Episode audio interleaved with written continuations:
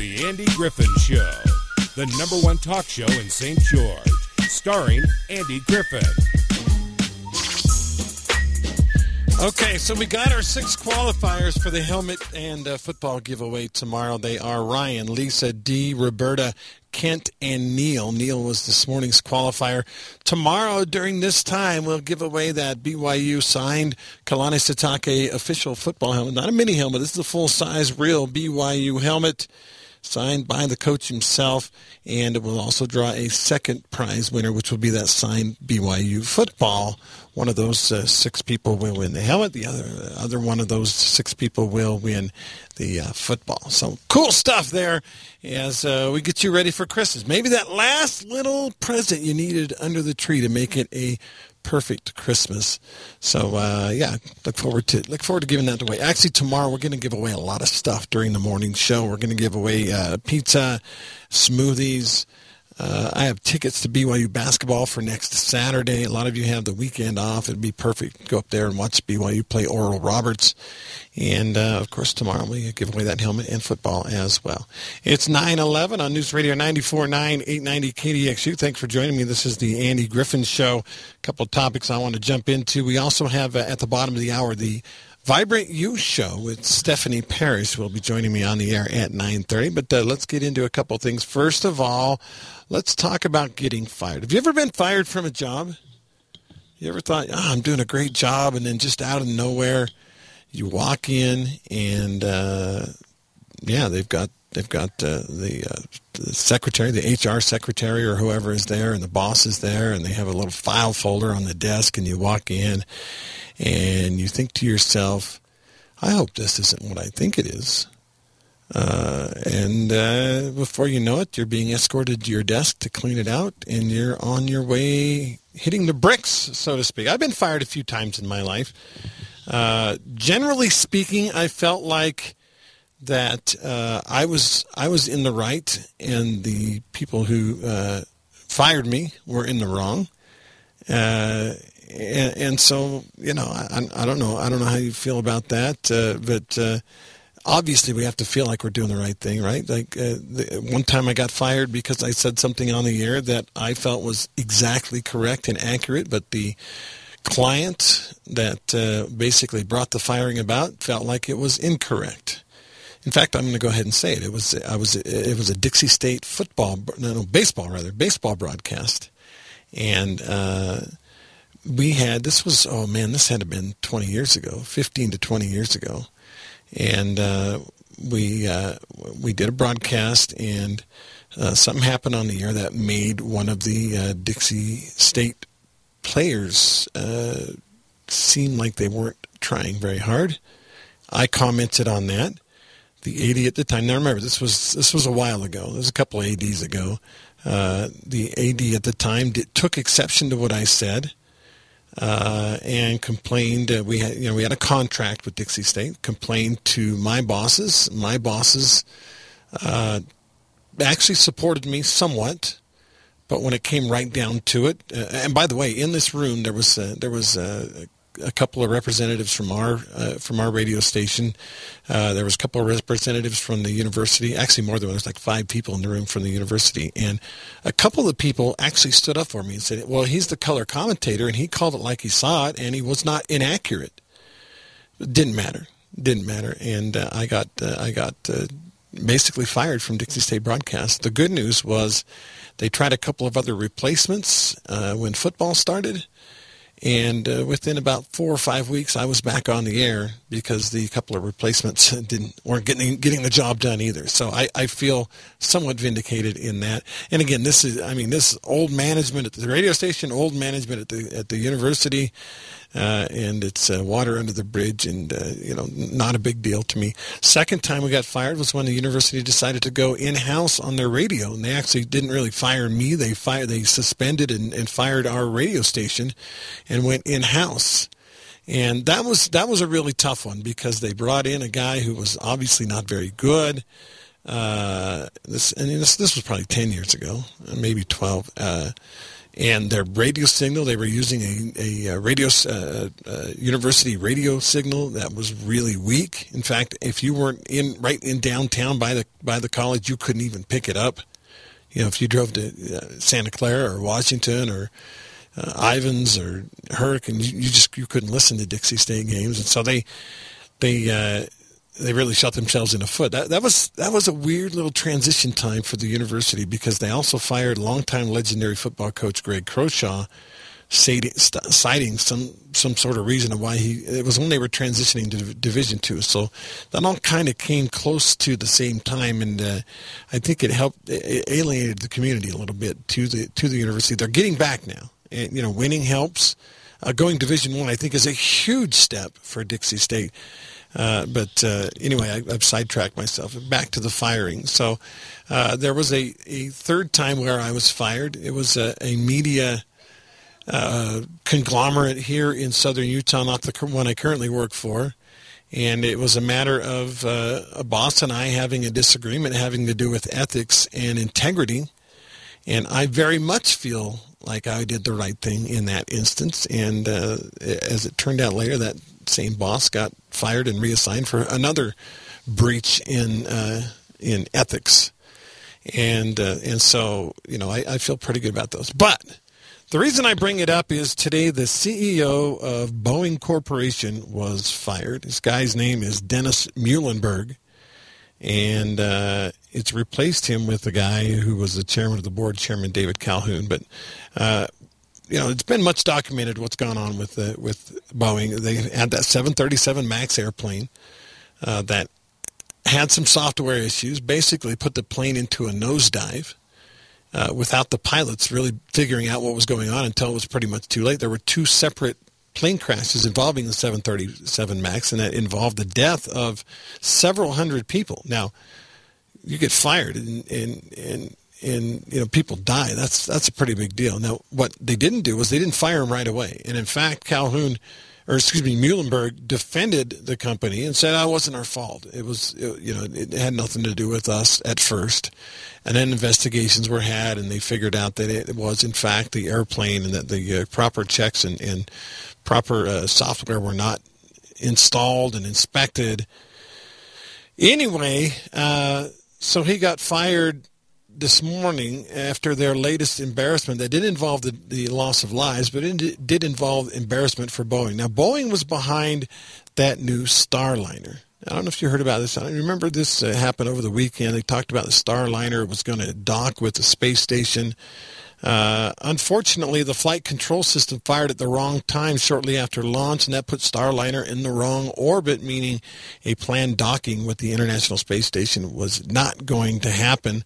Now, the craft did return safely to the Earth. There was no one on board anyway, so no one was going to die, but it did return safely to the Earth. But major embarrassment, especially when you consider that it was the basically the same type of software, the uh, flight control software that caused the screw up in this case as well.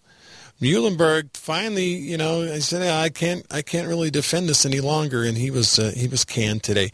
And interestingly enough, uh, Boeing shares rose two and a half percent this morning as the stock market uh, opened. So apparently, investors are happy that Muilenburg was fired. Uh, the bad news, of course, is that uh, the 737 MAX airplane, nobody will ever trust that airplane again. Would you get on the 737 MAX, knowing its history, knowing its software problems, knowing that there have been two fatal crashes involving more than 300 people? Would you get on that airplane? I don't want it. I don't want to fly on that. In fact, the name Boeing kind of makes me a little nervous now because if they screwed it up on the 737 MAX, is it screwed up on other airplanes? I don't know. All right. I'd like to know if you have been in an airplane crash and if you have, uh, not in an airplane, if you have been in a job crash, hopefully it didn't lead to an airplane crash, and if you have been in a job crash, you've been fired, were you justified? Do you feel like it was worth it? Uh, do you feel like that uh, they they did you wrong? Let's go to the phone lines. All right, we got uh, all the phone lines are lit up, so we'll we'll go to. Uh, let's see. All right. Okay, line one. Caller, you're on with Andy this morning. How are you? Andy, I'm doing well. Uh, I'd like to answer your other question. I think it's uh, much more interesting. and that is, would I get on a 737 Max? Would you? And the answer, oh, absolutely, I would. You would. You know, I yes, I was an aircraft mechanic for 25 years. And I've worked on every one of these airplanes. The 737 is very similar. The Max isn't that much difference. It's had electronics added onto it. And of course, they move the engines, which everybody wants to make a big deal about. But let me tell you a little, little story that I experienced uh, when I went on vacation here a couple of weeks ago. Okay. I, I spoke to uh, four 737 pilots, and all of them have flown the MAX. Mm-hmm. And they said exactly the same thing that I've thought all along as an aircraft mechanic, knowing very well what the proper procedure is when your airplane does what the Max did. So let me, I'll put it in, in relation with most, most people could understand. Okay. If you were driving your car on cruise control down the, the freeway and all of a sudden it began to accelerate, what would you do? Well, obviously, turn the cruise off. Yeah, you'd shut it off, right? Sure, sure. Well, it's exactly the same thing with the 737 MAX. The airplane began to do something uh, which obviously they didn't. They the pilots didn't want it to do, and instead of disconnecting the horizontal stabilizer because that's what was causing it. Mhm. Everybody talks about software and and uh, you know MCAS and all these other things. Now there are you know issues that that I wouldn't bore anybody with on this conversation, but the bottom line is the pilots did not disconnect the autopilot, which was flying the airplane, and that airplane could have been saved. Both of those airplanes didn't have to crash. And all four of these pilots that I spoke to confirmed that. What they experience is called a runaway horizontal stabilizer, and it can happen for uh, many other reasons, not just MCAS and not just on the MAX. And if they would have simply disconnected the horizontal stabilizer, which is a very easy thing to do, any pilot, any mechanic who's worked on one knows exactly how to do it, and they could have flown the airplane safely. And that's really the bottom line on all of this. And anybody who's honest will tell you that. I think this boils down to we simply don't want to blame some brown pilots. It would be completely politically incorrect to try to blame the pilots Hmm. when, you know, because they, they were. And, and by the way, anyone who's followed this story knows that there was a, a pilot flying jump seat the day before in the airplane that crashed, and the exact same thing happened. That pilot, who wasn't flying the airplane, he was just sitting there observing, uh, was able to save the airplane by doing exactly what I just said disconnecting the horizontal stabilizer, and now you can manually fly the airplane like any airplane can be flown. And Well, I, let, me ask you this question: Should is it possible they didn't notice it was happening? Is it possible? I, I mean, I don't know. I'm not a pilot. I'm not a mechanic. Is it possible they didn't know it was happening? Absolutely not. The nose, the, the nose of the airplane uh, pitched down. The airplane began to go into a nosedive, Yeah. And they absolutely would have known. And you know, they just kept fighting the airplane. It would be like you fighting your cruise control. Right. You keep trying to steer the the car left instead of disconnecting the cruise control. Instead of disconnecting the horizontal stabilizer, which again, there's two switches right to the uh, adjacent to both of them. And the pilot who was riding jump seat did exactly that, and the airplane flew, and they were able to land. The very next day, that airplane crashed. It's Because somebody didn't know what to do. It's pilot error. They weren't properly trained, and I can't for the life of me understand why Boeing hasn't been defending themselves in all of this. It, it's the airplane's fault. It's software. It's the FAA. Boeing is imploding, and and you said it yourself. You kind of are a little leery about getting on a Boeing airplane. Right. Boeing is a fantastic company. They've been making safe airplanes for for decades, and now because of bad PR, because of all of this speculation, and I'm telling you, Andy, it goes back to the pilots. This was 100% pilot error. Now, yes, of course, the airplane had, had a, a problem, and that's what put it in that situation in the first place.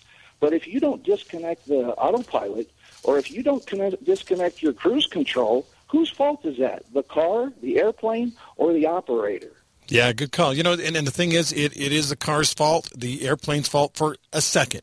But you're right. If you don't if you don't recognize the problem and don't fix the problem, then it becomes it becomes pilot error. I'm with you on that one. Uh, and it is interesting that Boeing isn't trying harder to defend it. The problem is, though, now I think the perception is, is gone. It's over. It's, I mean, people are not going to ride a 737 MAX. I think they've got, uh, you know, it's, it's silly. They've got to rebrand it. They've got to name it something else. They've got to change some things. And maybe, just maybe, people will ride that airplane again under a different name and d- different guise. But man, oh man, it's it's hard to believe that that could have been preventable. Let's go back to the phone line. Caller, you're on with Andy. How are you? Yes, I'd like to recommend to you, and the only reason I called today was to tell you that Steve McFarland, uh, uh, Lane, is the person you were talking to. Yeah, Steve. And that he is by far the most uh, dedicated and uh, trained mechanic I've ever met, and anything to do with aeronautics or or uh, tracks up in the sky or anything, he's your man. And uh, I can't agree more. That's why Andy is never going to drive a car again because humans are just full of mistakes. Yes, we are. We've got a lot of them. Thank you, Seth. I appreciate the input on that.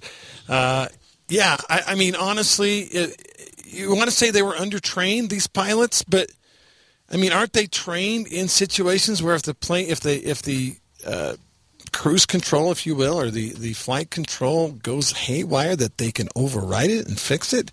Apparently, they were not trained in that. Apparently, I don't know, but it costs people's lives and it's costing Boeing millions, maybe billions of dollars while they try to figure the whole problem out. It's too bad. Uh, we've got we've got to go. We've got to get a commercial break in, and Stephanie Paris is here, here from Vibrant U to talk about well, Vibrant U, hyperbaric oxygen and light center. We'll talk to her in just a minute. Do want to thank Joe Shoney, a local loan consultant focusing on customer service. He gets 4.91 out of five stars on, online with 290 reviews now, including a big thank you and five stars uh, from a St. George resident. They don't have their name on there. And then this is Cindy in Cedar said, "Thank you so much for making this home buyer's dream come true. Your team was amazing to work with. We loved the updates along the way. You made this loan." And then in all caps, E A S Y A Z. That's Joe Shoney. The uh, website is. Uh, let's see, email joe.shoney at nafinc.com or call Joe today, 435 590 6300. We'll be right back.